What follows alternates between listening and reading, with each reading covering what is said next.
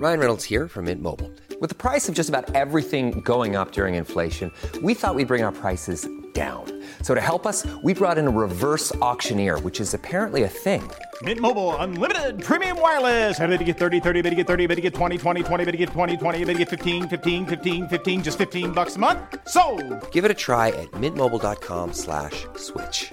$45 upfront for three months plus taxes and fees. Promo rate for new customers for limited time. Unlimited more than 40 gigabytes per month. Slows. Full terms at mintmobile.com. A lot can happen in three years, like a chatbot may be your new best friend. But what won't change? Needing health insurance. United Healthcare Tri Term Medical Plans, underwritten by Golden Rule Insurance Company, offer flexible, budget friendly coverage that lasts nearly three years in some states. Learn more at uh1.com.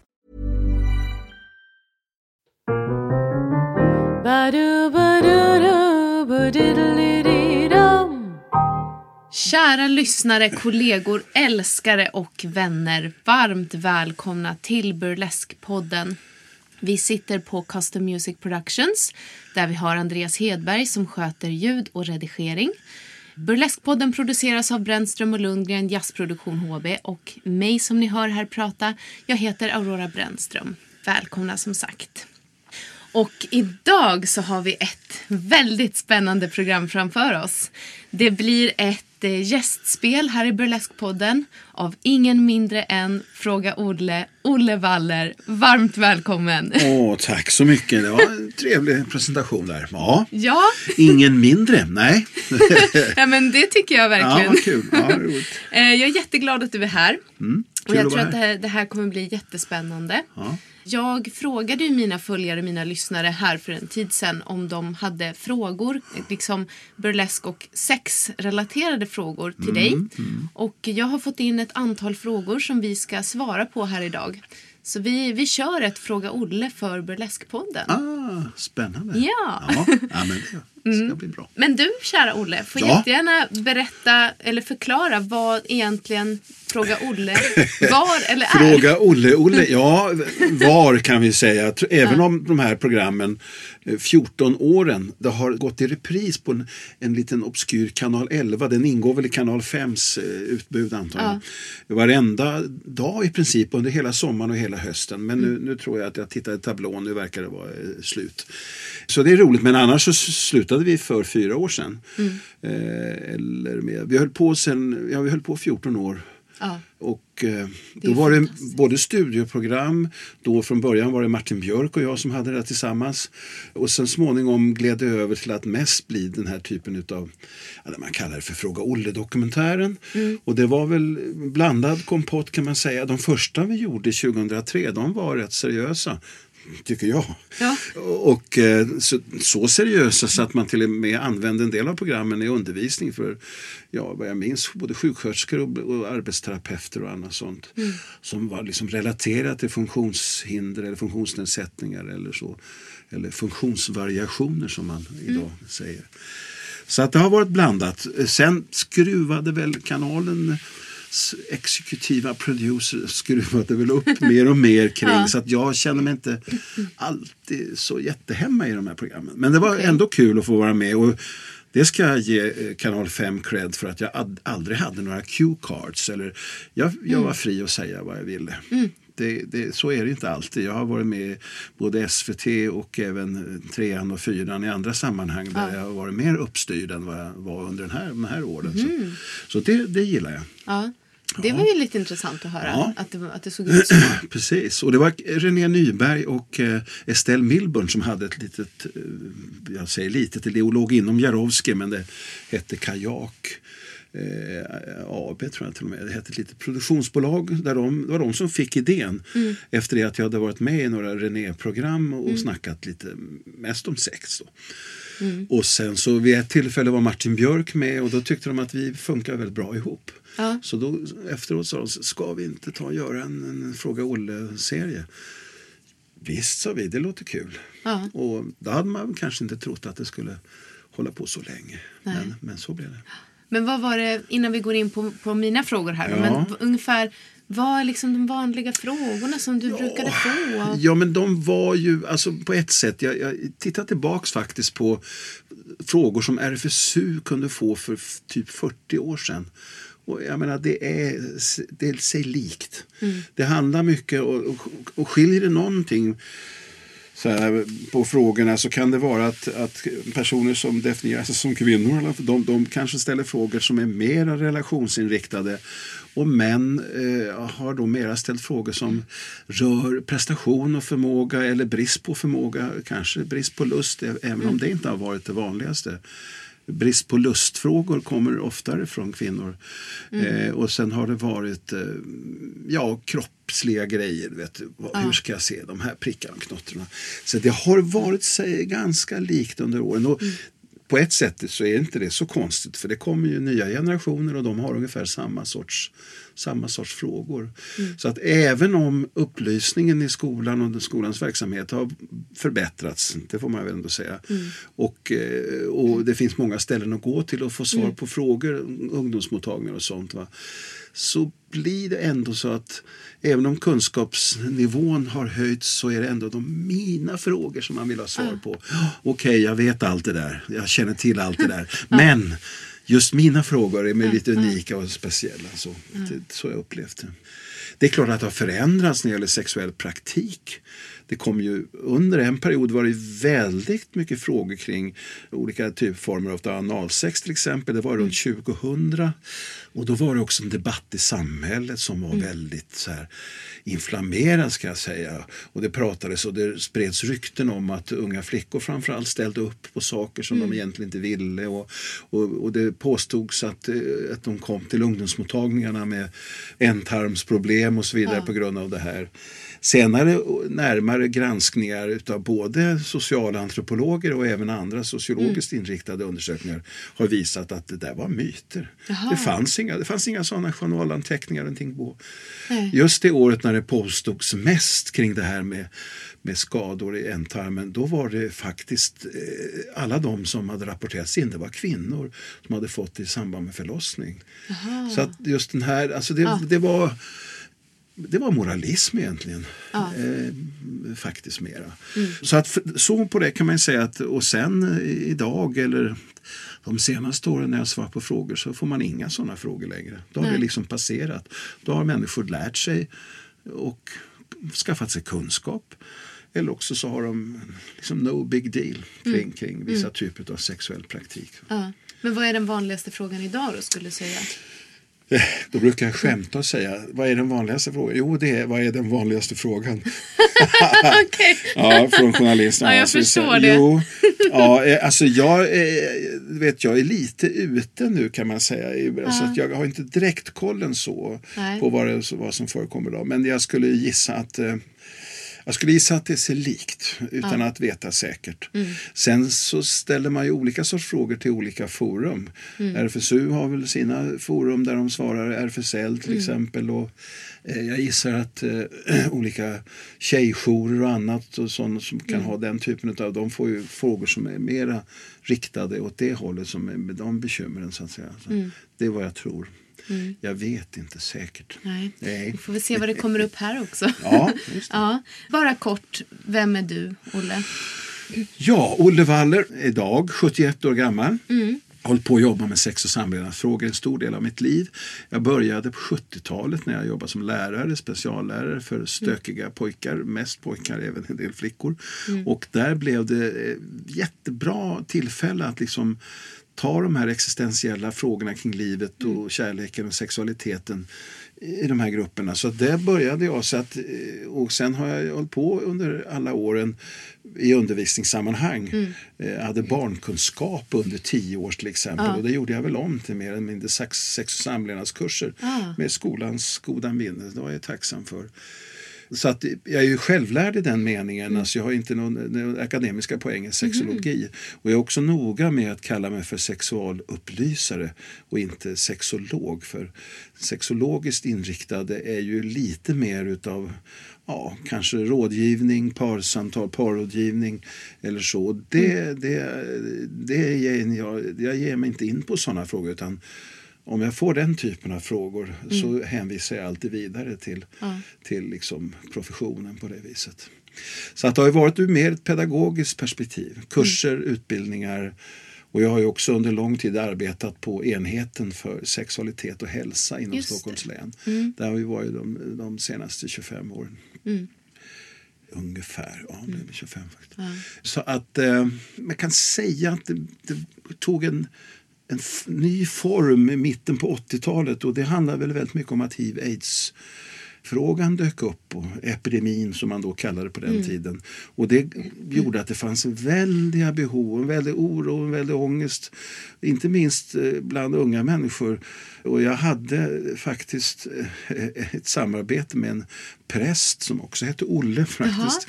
Så det var Olle och Olle. Vi pratade med gymnasieungdomar och de hade ju väldigt mycket oro. Det fanns Ibland kunde man stöta på inställningar som att "Åh, nej, jag kommer aldrig ha sex. Jag ska inte ens pröva för att det verkar så jätteläskigt och äckligt och, och hotfullt. Va?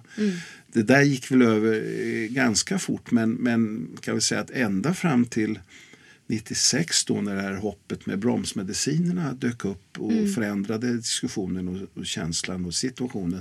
Inte minst för de som, som eh, levde med hiv. Eh, Så att det gör det. Men där drog det ju igång ett stort informations och eh, eh, undervisningsbehov som jag var med och fylla i delvis. eh, eh, Gjorde undersökningar på länets gymnasieskolor här i Stockholms län tillsammans med andra lärare om hur man gjorde, hur man jobbade med sex och samlevnadsfrågor. Och, och så.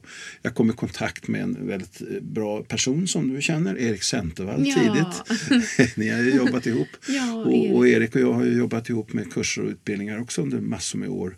Och eh, han har ju skrivit mängder av böcker och inte minst eh, spännande saker som referensmaterial och annat också till Skolverket och, och mycket sånt. Så att eh, det hände mycket under ett antal år. Och det händer naturligtvis fortfarande. Man ska inte tro att för att jag nu har börjat dra mig tillbaka att det inte händer saker. Nej. Det finns gott om. Och idag ska jag säga att professionen med de sexologiska inriktade med den kliniska delen och även med föreläsningar, utbildningar och kunskaper har ju avancerat. Eh, inte minst tack vare den i Malmö högskola, eh, nu är det väl universitet, ja, eh, som har de här Just det. Mm. mastersutbildningarna i sexologi. Där har det ju kommit ut ett gäng väldigt duktiga personer som jag Mm. följer lite på avstånd. Så här. Jag ser vad de skriver, mycket klokt. Och de är kloka att gå emot när moralpaniken griper omkring sig, när det är frågor om sexualitet Mm. gör det det nästan alltid i olika former. Och nu kan det ha varit diskussioner kring pornografi och annat. Och, och där det påstås väldigt mycket saker, anekdotiska eh, liksom beskrivningar utav vad detta gör med oss och inte minst med unga människor. Och då är det väldigt skönt att det finns pålästa, kunniga som har koll på eh, forskningen och annat på det här området som kan dämpa den här paniken lite och, och liksom ge fakta mera. Så du känner att du Eh, kan lämna över till en Ja, ny generation? Med... Jag är så illa tvungen. Men faktum är att jag gör det med varm hand Ja. eftersom det finns så mycket duktigt folk och kun- kunnigt folk där ute. Mm. Absolut. Ja. Ja, Ja. Vad, vad säger du? Ska vi ta oss an lite frågor? Abs- det tycker jag vi gör. Ja. Jag tar en slurk kaffe här. Får jag göra det? Ja, gör det. Härligt. Gott pulverkaffe som vi har här Ja, i studion. underbart. Då ska vi se. Hur ska jag våga besöka en burlesk eller fetischklubb om jag aldrig har gjort det tidigare? Är det någon som frågar här? Ja, och jag, jag lite så... Alltså, mm, jag vet det är intressant, du kan ju få utveckla de här grejerna sen, men kring burleskeriet. För att i, i, i min värld så handlar det naturligtvis om varieté, underhållning och annat så som det har beskrivits li- liksom tidigare i historien. Va? Möjligtvis har, har det, eh, inte vet jag, kan rätta mig om jag har fel, glidit över till också kroppsaktivistiska uttryck och eh, en sorts frigörelsegrej kring kroppen och kopplat till sexualiteten och, och njutning och så vidare. Va? Så att där finns det väl en förskjutning från den rena underhållningen som var grovkornig, skojig, festlig. Den har ju funnits i många, under långa perioder länge. Så. Och nu kommer också detta med fetischismen eller fetischerna snarare Ja, ja. till in som in del i det här vidare. Ja, ja, det är svårt att svara. Vad säger du om den frågan? Vad ska man, Ja, vad ska man våga? Precis, hur ska jag våga? Alltså, jag skulle säga att så här, det är inte så farligt. Okej. Speciellt om, om vi pratar burlesk. Eh, Jag tänker att det är, det är en skillnad på att gå på en burleskklubb och en fetischklubb till exempel. Men det är ju någonting som vi har pratat ganska mycket om både och här på Burleskpodden. Så jag förstår varför den här personen frågar. Liksom. Men jag tänker precis som du säger att burlesk är ju väldigt mycket också en konstform. Varieté, kabaréform liksom. Så att, att gå på burleskklubb tänker jag är inte så farligt som man kan tro. Jag vet inte vad man kan tro, men jag tänker att jag tänker inte att det är liksom... Jag menar, ta, kanske gå med någon som är lite mer insatt. Häng på. Folk inom burlesque-communityt är väldigt vänliga. Det finns, eh, det finns mycket på Facebook. Man kan liksom ta kontakt med folk ja, på olika sätt. Till exempel om man gillar Fräulein Fraukes sida så kan man komma i kontakt med folk där. Om man inte känner någon redan som har gått på burlesk tidigare. Liksom. Men nu måste jag fråga, det- Mm. alltså, menar personen att hen ska komma och titta på en show? Är det det Ah. som är frågan? Eller ska man så att säga vara en del av showen? Eller hur funkar det Ah. då? För det är lite olika saker. Att, att våga titta på en show kanske inte är så jätteknepigt. Nej. Mm. Men att eh, dessutom kanske klä sig i de här attributen och annat. Precis. Ja, men jag tror kanske att, att eh, det finns folk som har en uppfattning om att man måste vara på något visst sätt för att kanske besöka en sån här klubb. Och, och ja, om det handlar om fetischklubbar så är det ju lite mer så. Om vi tar liksom exempel Club Absint och Dekadans här i Stockholm till exempel som har dresscode. Ja, då måste man ju följa dresscode. Och då kan det ju vara lite mer av en tröskel. Eh, Så där får man väl fundera på liksom, men är det här någonting för mig? Känner jag att jag har det här behovet? Och samma sak där, ta kontakt med folk om du känner att du vågar det. Liksom, för att, att gå själv, det, det förstår jag kan ju vara, kan ju vara lite jobbigt kanske, eller svårt. Det är väl många olika komma ut-processer i historien där Mm. folk har gått och tvekat utanför vissa mötesplatser, ställen och så vidare. Men, eh, ja, men det är väl ett bra svar att ge. Alltså, är, är det faktiskt så att du vill komma in på ställen Mm. där det är en dresscode så är det väl bra att ha med sig någon och hålla i hand. Ja. Mm. Eller någon som kan hjälpa och tipsa och vad är det som gäller i de här sakerna. Det finns ju en del butiker, i alla fall här i Stockholm, det finns Mm. säkert på andra håll i landet, som säljer också Mm. eh, la- liksom prylar där man säkert kan få lite stöd och hjälp med Ja. vad kan vara lämpligt för, liksom, för mig. Men det som jag ändå har förstått med, med den här burleskeriverksamheten det är att där finns en stor öppenhet för olika sorters kroppar, olika sätt att vara och uttrycka sig. Och att där finns det väl den stora tryggheten kan jag tänka mig. Om man, det, finns ingen, det finns en dresscode men ingen eh, kroppskod. Nej, Så säga. precis. Det, där sa du en väldigt ja, bra sak, tycker jag. Så det är väl, det är väl ett mer tryggt ställe att komma in på och utforska sin, eh, sitt intresse kanske för olika fetischer kan det väl knappast finnas. Nej, och det, det är det jag tänker liksom att det är så öppet och bejakande eh, det här communityt. Så att man ska, jag tycker inte att så här, du som frågade det här, du ska inte vara så rädd. Så, tro mig. jag tror att det är samma person faktiskt som har skrivit en fråga till här. Och då kanske man kan förstå den frågan innan lite på ett annat sätt. Frågan är, finns det en koppling mellan burleskscenen och swingersscenen? Ryan Reynolds here from Mint Mobile. With the price of just about everything going up during inflation, we thought we'd bring our prices down. So to help us, we brought in a reverse auctioneer, which is apparently a thing.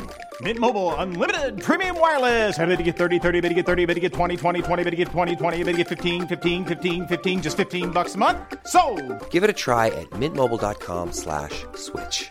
$45 upfront for three months plus taxes and fees. Promo for new customers for limited time. Unlimited more than 40 gigabytes per month. Slows. Full terms at mintmobile.com. Life is made up of many gorgeous moments. Cherish them all, big and small, with Blue Nile. Whether it's for yourself or a loved one, Blue Nile's unrivaled selection of expertly crafted fine jewelry and statement pieces help make all your moments sparkle. Blue Nile's experts are on hand to guide you, and their diamond guarantee ensures you get the highest quality at the best price. Celebrate a life well lived in the most radiant way and save up to 30% at BlueNile.com. That's BlueNile.com. Millions of people have lost weight with personalized plans from Noom, like Evan, who can't stand salads and still lost 50 pounds. Salads, generally, for most people, are the easy button, right? For me, that wasn't an option. I never really was a salad guy. That's just not who I am. But Noom worked for me. Get your personalized plan today at Noom.com. Real Noom user compensated to provide their story. In four weeks, the typical Noom user can expect to lose one to two pounds per week. Individual results may vary. Det, det, det finns det säkert. I, i betydelsen att, att människor kan befinna sig på båda de här scenerna. Den kopplingen finns säkert. Men i övrigt finns det väl knappast någon koppling. Jag vet ju inte hur hårt det är på burleskscenen att man måste ha rekommendationer för att, och så vidare. Och att det finns eh, specifika villkor som gäller eh, när man kommer dit. Men eh, swingerscenen är ju trots allt ett mera direkt utbyte av sexuella erfarenheter och möten med andra människor. Där det också finns väldigt eh, hårda, eller jag behöver inte säga hårda, måste det inte vara, men bestämda villkor för vem gör vad med vem och hur och när och så vidare. Va? Jag tänker ibland på de här diskussionerna kring samtyckeslagen. Det finns väl få ställen där man kan tänka sig att samtycket eh, står i centrum på det sättet. Knappast på en vanlig krogscen eller Nej, krogverksamhet eller eh, dansgolvet. Där kanske det är mycket svårare. Så att, eh, ja, Ja. jag vet inte, vad tror du? Nej men jag tänker så här att, att i alla fall som det ser ut i Sverige och på många andra platser så är ju inte burlesk en, en swingersklubb. Nej. Liksom. så att eh, det behöver man inte vara rädd för att man ska hamna i något sammanhang där man måste göra saker som man aldrig hade tänkt sig. Eller liksom, och det där, då kommer Eller känna sig besviken att man inte fick göra de här sakerna. Nej, som man, exakt, exakt. Det kanske är så också. man hoppas lite där. Äsch, det här var ju ingenting. Ja, ja, ja. Nej, alltså är man intresserad av liksom en swingersklubb då är det väl inte burlesk man ska söka sig till. Och där Så finns det väl via nätet eh, Mm. hur många kontaktytor som helst om man nu vill. Oavsett, jag skulle vilja säga att varenda svensk mindre ort har väl sina grupper, eh, privata eller mer offentliga. Så. Precis. Och det leder oss in till nästa fråga faktiskt. Som precis handlar om swingers. Det här är en annan person som har frågat. Jag sorterade de här frågorna för att det skulle liksom bli någon slags röd tråd. Hur fungerar det med swingers? Hur går det till? Vad krävs? Och vad kan man vända sig någonstans om man vill prova? Ja, jag är tillbaks lite grann till nätet och så. Och kanske, eh, RFSU har ju eh, eh, lite kunskaper där. Alltså, om man nu vill komma in i en organiserad eh, pålitlig förening och få reda på saker och ting så har ju de no, no, en sån avdelning som också håller på med BDSM-frågor dessutom. Jag vet inte om det är samma gäng riktigt men Nej. det är det nog inte. Men, men eh, För det är ju också en fråga som, som jag har fått. Eh, alltså jag har ju jobbat på RFSU ett antal år. Eh, och jag har ju också jobbat med Erik Centervall som du nämnde här. Och vi hade ju en, eh, en studiecirkel för vuxna. Jag tror vi höll på sex terminer. Där vi pratade sex och samlevnad. Och då pratade vi vid flera tillfällen om det här med liksom koppling mellan swingersklubb och BDSM-klubb. Men jag skulle säga att det är ju två, två olika saker. Som, skulle, alltså som kan kopplas samman. Absolut, inga problem. Liksom. Men, men att det är, ja, det, det är två olika saker från grunden som kan mötas. Eh, Jo, men det är likadant med, med, med fetischismen och fetischerna så att säga. Mm. Det ibland hängs ju det på BDSM-begreppet och annat och Mm. kanske också dyker upp i de här sammanhangen med swingers.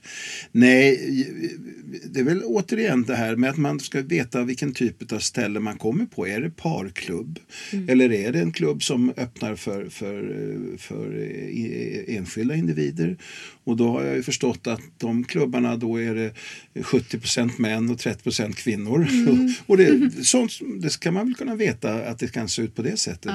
Och i övrigt hur villkoren ser ut när det gäller eh, hur man ska, för det lär man få reda på när man väl är inne där på plats att säga, att, hur, man kan, hur man kan bete sig. Ja, men ofta de här ställena som, som eh, alltså swingersklubbar och sådär och BDSM-klubbar också har ju en, en ganska tydlig beskrivning på sin hemsida till exempel. Mm. Vad som gäller.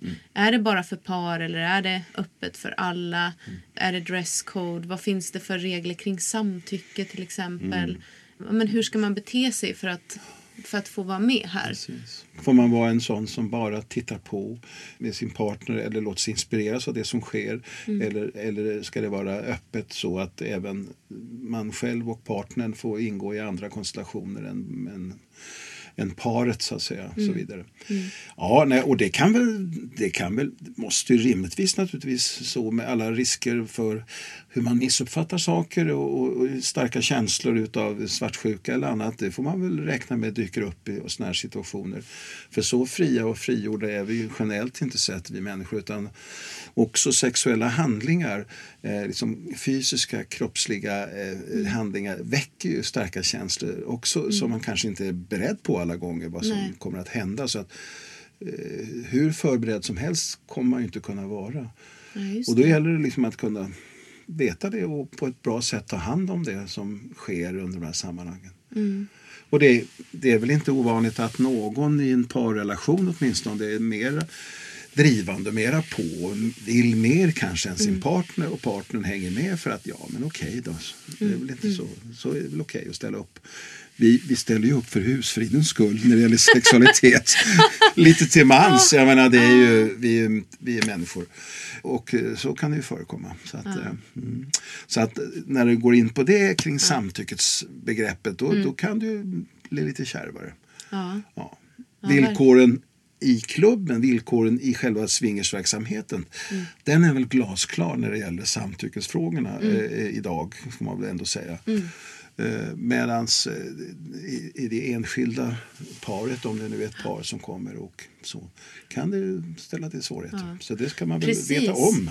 Men det tänker jag också är väldigt viktigt att man liksom inom paret tar diskussionen kring men vad är otrohet för oss till exempel? Eh, och vad är tillåtet för oss? Och, Mm. ja, och att, jo, en sak som jag tänker är väldigt viktig eftersom, ja, det här säger jag av egen erfarenhet, men att om man har varit på en sån här tillställning och, och det har hänt saker, att man liksom pratar om det efteråt Mm. och liksom går igenom och är ärlig med att nej men det här, det här kände inte jag var okej. Det här som hände liksom, det, det gick över mina gränser. Mm. Och att man, att man lyssnar på det och att man får ta hand om det liksom, tillsammans. Verkligen. Det är, en, det är klart, den ideala situationen. Sen kanske det går längre tid. Det är inte säkert att det är kopplat så att efter att en sak har hänt och att det hugger till känslan för någon, det här var inte så kul, att man då omedelbart är så där klok och rationell som man tar upp det. Eh, Så kanske det är. Men förr eller senare så måste, ju, måste det komma upp och där är ju lyhördheten från båda håll förstås. eh, Att man förstår att det kändes som om det hände någonting här ikväll. Som, eller igår. Så, som vi måste prata omkring. Och otrohetsbegreppet, ja. Eh, alltså för mig är ju otrohet något helt annat förstås än, än det här som vi pratar om nu. För eh, otrohet handlar ju om svek och lögner och bedrägeri och det finns. Jag brukar säga så här ibland när jag debatterade med någon människa som jag höll på med de här frågorna som tog väldigt lätt på det här med otrohet och jag sa det att men ingen människa vill vara otrogen.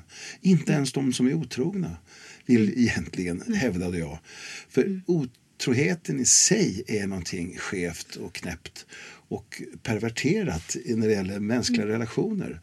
Eh, sen har vi nästa grej om öppenheten och att man vill eh, så vidare. Va? Sen finns det tusen förklaringar till att folk faktiskt är otrogna eller mm, ja, kanske, som kanske mer handlar om längtan efter att bli sedd och bekräftad och så. Så att det behöver ju inte moralisera över, över enskilda människors otrohet på det sättet men skilj verkligen på otrohet och eh, i det här fallet swinger som vi har pratat om. Det, de hör inte hemma på samma bord.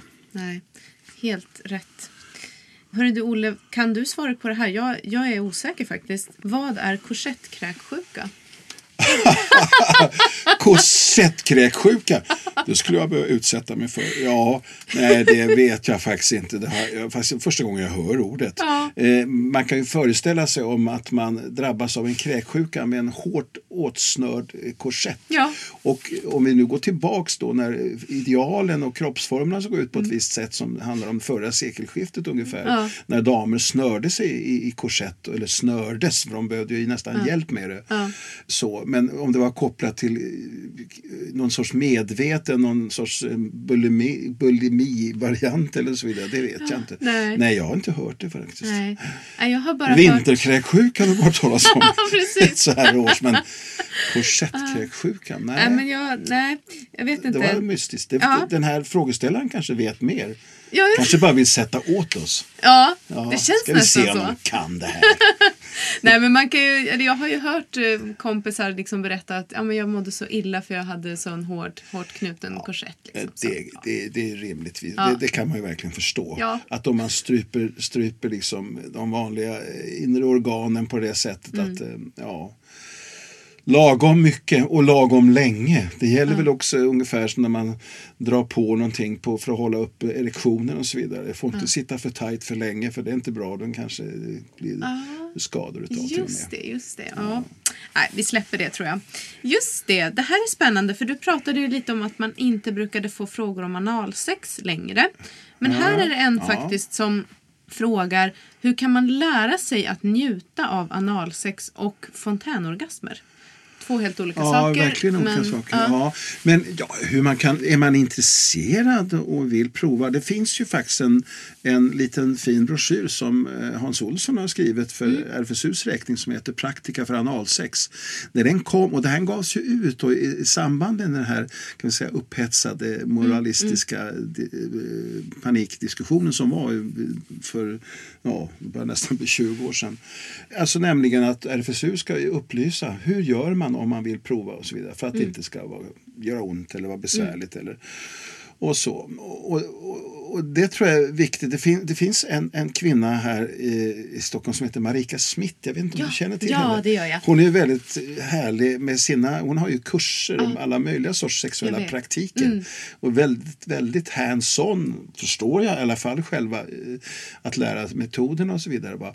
Och istället för, som man ju ofta gör när det kommer till frågor om njutningar som är knutna till ändtarmsöppningen eller analsex, så blir man säga, ja du måste inte om du inte vill och låt bli om det inte är så. Så finns det ju andra som har mer utforskat det här. Det finns en kille som heter, som, som heter Robert Jakobsson, Robert han jobbade på med P3 förut. Som hade, han har ju skrivit mycket kring det här också. Kring analsex. Och, och, liksom, och, och det finns även för ett antal år sedan vet jag att på Pride hade man speciella kurser, ofta inriktat på män som har sex med män. Då, men jag menar det här kan ju gälla alla så att säga, som, som kan prova att njuta av det. För jag, upple- eller liksom, jag uppfattar den här frågan som att det är någon som är nyfiken. Ja, så här, som, som skulle vilja... Ja, Ja, men- och då, då tycker jag börja med att beställa hem bros- broschyren Praktika för analsex. Mm. Där står det mycket klokt och, och vettigt eh, som man bör känna till. Och den är också faktagranskad eh, utav ex, experter, neurologer och sådär som Mm. har koll på läget. Sen så ska man väl hitta ett sätt att prova. Antingen med sig själv bara eller tillsammans med en partner. Mm. Det, varför inte? Det, det är ju det är ju så naturligtvis att eh, för många människor så är ju ändtarmsöppningen en erogen zon. Eh, sen så kommer nästa fråga, vad menar vi med analsex? Talar vi om penetration med penis eller med sexuell, sexleksaker, en buttplug eller annat? Eller talar vi om eh, rimming, alltså med, med tungan, slicka röv som man skulle kunna översätta det till enkelt? Och, eller menar vi, ja vad menar vi? För det är också viktigt att göra klart för sig. Så man, är det handlar om att ta emot eller eh, nyfikenhet på att ge. Just det. är också två aspekter av hela som jag tycker är viktigt. Just det, och det får vi inte riktigt svar Nej. på vad, som menas här. Nej, det, det, och därför så är svaret tillbaks är Ställ dig själv frågorna. Vad handlar det om? Är jag Mm. nyfiken för egen del att testa och prova? Eller så tillsammans med någon. Mm. Men grundkunskapen handlar ändå om, om det man behöver veta och den kan man faktiskt få svar på i denna lilla broschyr. Eh, säger jag då än en gång. Mm. Ja. Eh, ja, gå in och bara bes- beställ den där. Hem den. I samma andetag så frågar den här personen också om fontänorgasmer. Ja, Så, det, fontänorgasmerna är ju, det finns, det finns en liten kvinnlig ejakulation, jag tycker jag är ett bättre ord. Därför att det är inte alltid kopplat till orgasmen. Nej. Till, och så att det är viktigt att veta att den här typen av ett, det kvinnliga sprutet så att säga, kan, ju, kan ju uppstå innan orgasmen, ibland i samband med en orgasm och så vidare. Va? Och det är ju de här körtlarna som, som sitter runt urinröret som tömmer in urinröret och som kommer då antingen för alla sipprande ut lite grann under den sexuella upphetsningen. Och, eh, och ibland kommer det som en liten duschsprut ifrån de här två eh, körtlarna som sitter på var sida om urinröret, där, som skenets körtlar. Och ja, man vet ju egentligen en del eh, har det här ska jag säga, naturligt eller hur man vill använda det uttrycket. Eh, några, jag vet att en, någon eh, känd sexolog, läkare eh, påstod att det här skulle man kunna öva upp och så refererade han till just hur lesbiska kvinnor testade olika tekniker för att öva upp det här sprutet. Eh, och, och, samtidigt när vi pratade om det här så var det några lesbiska kompisar till mig som sa att det där är bara skitsnack. Det är vad han tror ungefär så. Så det finns mycket finns mycket åsikter om det. Jag menar, det är också så att stimuleringen av G-punkten som idé, den åker lite ut och in bokstavligt talat ur, ur vetenskapen. Just det. Nu för några år sedan så åkte den ut men sen så då fanns det liksom inget Ja. Eh, Och det är ju riktigt i den meningen att det är ingen anatomiskt avgränsad del utan det är en taskig översättning från, från eh, engelskans G-spot som ju betyder område, fläck, alltså på slidans övre väg. Mm. Vi har Ibland faktiskt en, det finns en sån fråga. Det Aha. finns en sån fråga. Ah. Så, så det, det är jättebra. Då får vi Ja, ja. svar på det på en gång. Ja, men precis. Och, den, och den, den kan ju ibland kopplas till en stimulering där som, som Mm. kopplas till eh, sprutet. Eh, eja- Ejakulationen, svårt att säga. Mm. Men eh, inte alls nödvändigt. säga. Och jag vet inte, och det är väl inte heller så att intensiteten i orgasmupplevelsen kan kopplas till sprutet. Eftersom det är en individuell upplevelse Mm. så går det ju inte att generalisera och säga att "Åh, för mig vet du, jag har mycket häftigare orgasmer än vad du har för jag har en sprutvariant. Det, det kan man inte säga. Mm. Jag tror att det finns en myt kring det. Liksom, att, att man tänker sig att den här sprutorgasmen eller den här ejakul ejakulationen. Ejakulationen. Ejakulationen. Svåra ord. Jättesvårt. Taskigt att hitta på sånt. Men att det här sprutet skulle vara liksom beviset Ja, på att det här är en fantastisk orgasm. Precis. Var, han, sångaren i Si- Simmons i, i, i rockbandet Kiss. Ja. Han påstod att han, kunde, han hade någon kvinna som fullkomligt sprayade ner hela rummet när de hade sex. Och Jag tror att han mer ville tala om att det berodde på att han var en sån fantastisk älskare. En, en liten eh, klurig sak eh, är att för en 20 år sedan så Mm. när frågorna dök upp, för det kunde de göra eller för ännu tidigare, så var det mer hjälp, det känns som jag kissar på mig eh, när jag har sex. Eh, Hur kan man bli av med det? Mm. Och idag är frågorna kan du tipsa mig om hur man kan få en sån där fontänorgasm eller eh, ejakulation? Så, att, så det, det, det ser man också ur förskjutningen eh, i frågeställningarna från pinsamt till önskvärt. går. Just det. Ja, det är spännande. Ja. Ja. Vad är, vad är p-punkten då? Ja, det är ju, alltså, prostatan har ju samma vävnadsstruktur eh, som, som eh, det som vi talar om G-punkten för kvinnor.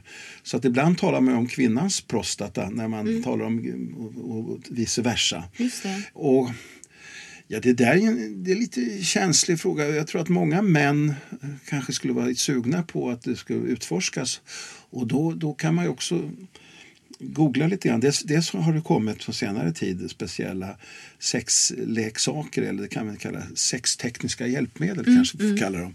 Som just eh, är, är liksom formade för att kunna ge en bra prostatamassage. Men annars funkar det ju bra med finger, ett eller två fingrar som ger en tydlig massage. Alltså det, prostatan är ju som en kan säga, lite valnötsstor körtel som, som eh, en del kan uppleva en väldig njutning av att få stimulerad. Eh, liggande på rygg kanske med lite lätt uppdragna ben eller annat så att mm. partnern lättare kommer åt. Eh, och att det liksom är, riktas mot, mot naveln åt det hållet så att säga. Va? Och ger den här. Andra tycker inte alls att det är skönt. En del kanske tycker att det gör ont dessutom prostatit som är ju den unge mannens eh, problem med inflammerad prostata. Och har man en sån då vill man inte ha den Nej. masserad utan då det, kommer det göra jätteont. Men återigen andra kan uppleva det som en väldig njutning. Och, eh, en man kan ju få en orgasm, eh, både en torr orgasm och även en utlösning så att säga, utav massage av det slaget. Det. Men det, som om väldigt mycket när det handlar om njutning så handlar det om att på något vis släppa taget, ge upp sig själv och vara beredd. Alltså, ligger man och, och spänner sig och tycker att det här är nog egentligen ingenting som jag vill göra eller för att testa då, då funkar det väl inte så bra. Utan, eh, Nej, just det. nej.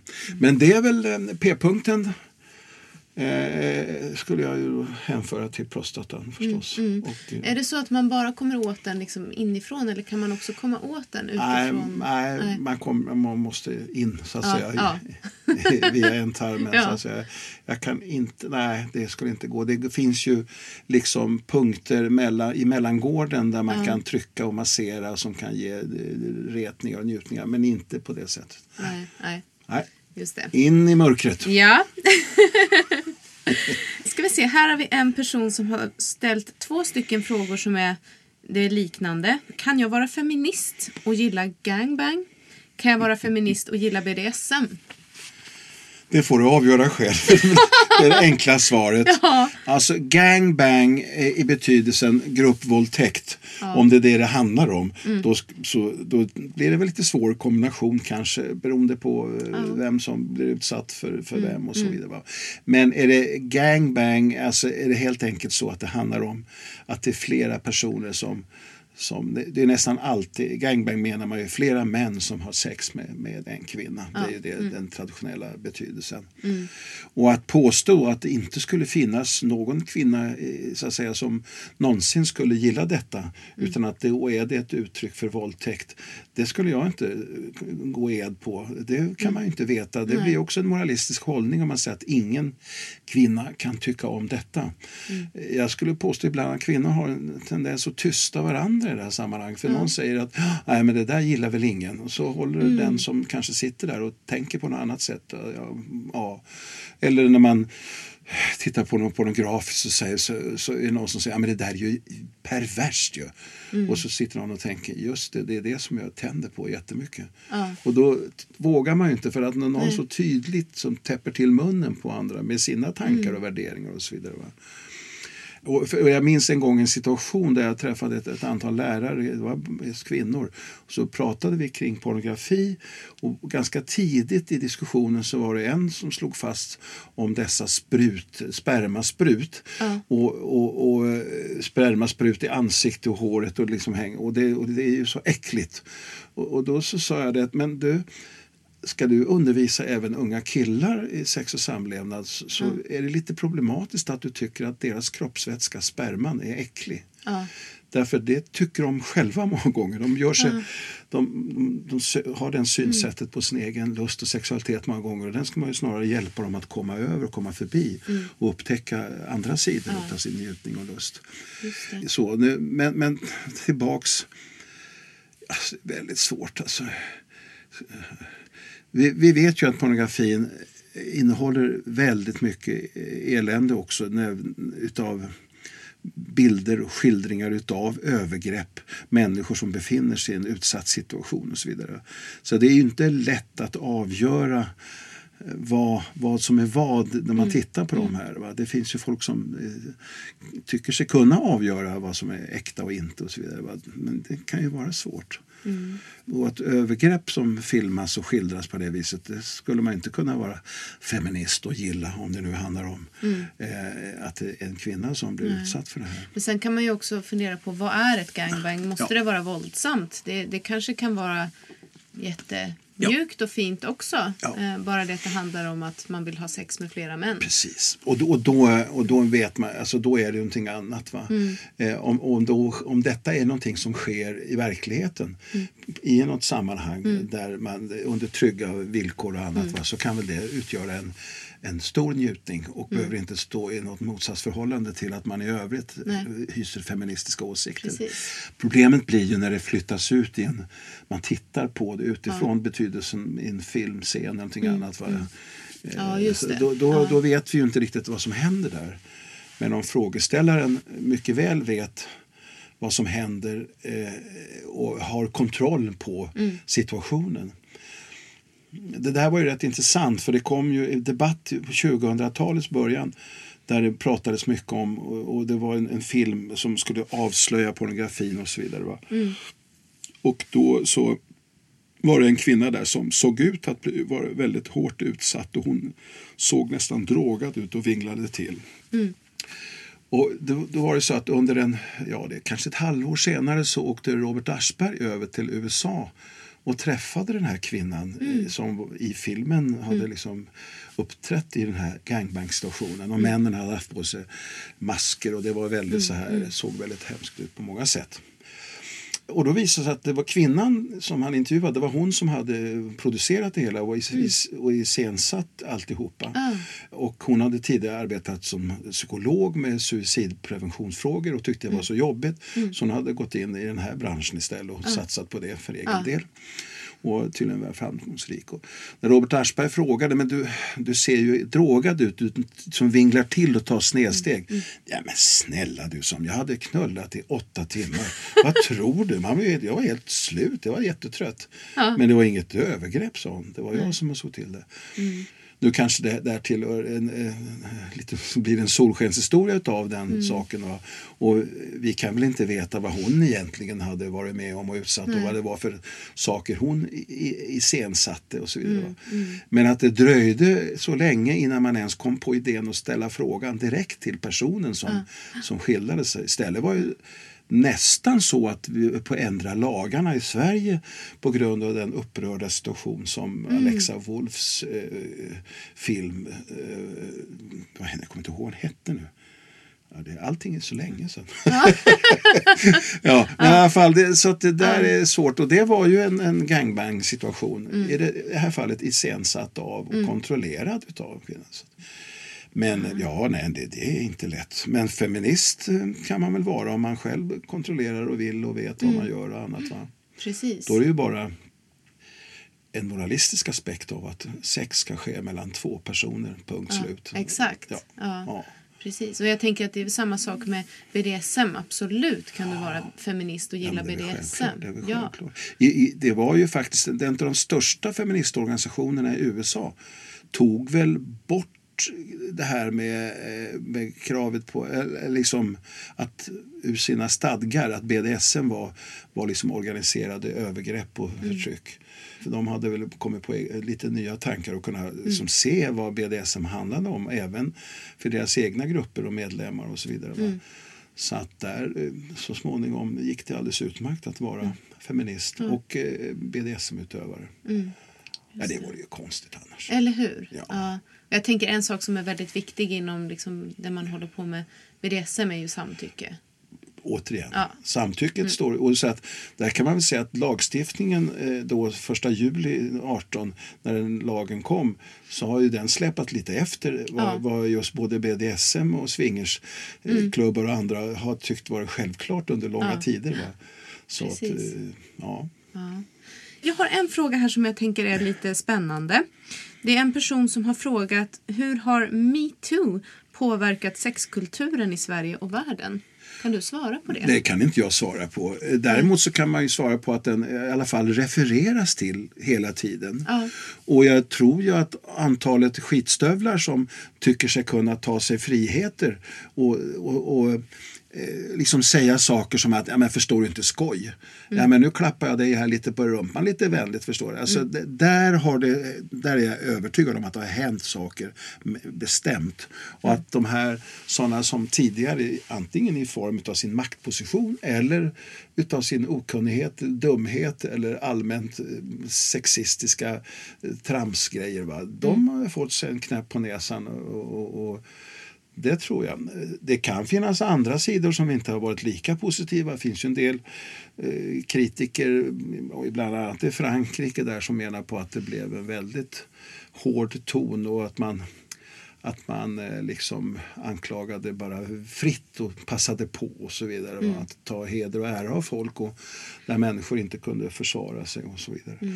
Men generellt sett så tror jag nog att eh, för mig är det där eh, överhuvudtaget när det gäller också eh, kränkningar och mobbning överhuvudtaget så vidare. För det här tycker jag är en del utav det, utav den pro- problematiken. Så ska det aldrig vara okej att någon säger liksom urskuldande, ja men vadå, fattar du inte, förstår du inte att det var skoj? Eller det var inte, jag menar inte så. Därför att den som är utsatt för en kränkning av något slag har ju självklart tolkningsföreträdet och måste vara den som kan definiera vad var det som hände och vad var jag blev utsatt för. Det kan ju ingen annan säga, nej men det stämmer inte, det du upplevde stämmer inte. Det kan man inte göra. Så att möjligen, och frågan är ju ganska stor hur det har Ja. påverkat Ja. eh, sex. Det, det vågar jag inte ha någon åsikt om. Men, eh, det, nej, det vet jag inte. Men eh, i någon mån uppmärksamheten Mm. kring och ja, Ja, men precis att man ändå har fått upp ögonen för någonting.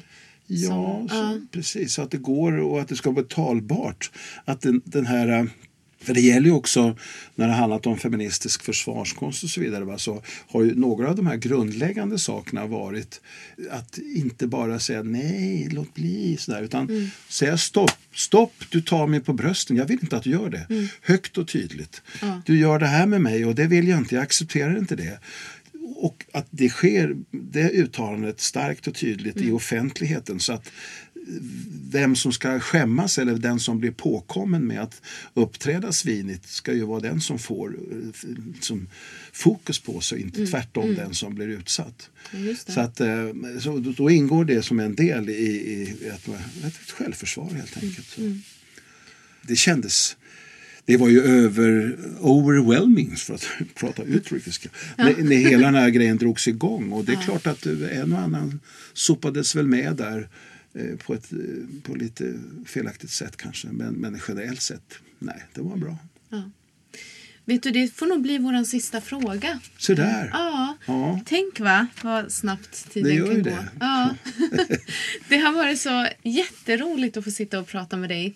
Tack så mycket. Jag får säga detsamma. Ja. Jag menar, du som sexualupplysare och eh, har ju jobbat inom RFSU, sitter ju, du hade ju kunnat svara på de här frågorna själv. Men det var hemskt roligt att få vara med och, Ja, och hjälpa till. jag vill gärna ha någon att samtala Ja, med. Tusen tack för att du ville komma hit. Tack för att jag fick komma. Ja, och tack för att ni har lyssnat där ute. Vi hörs igen.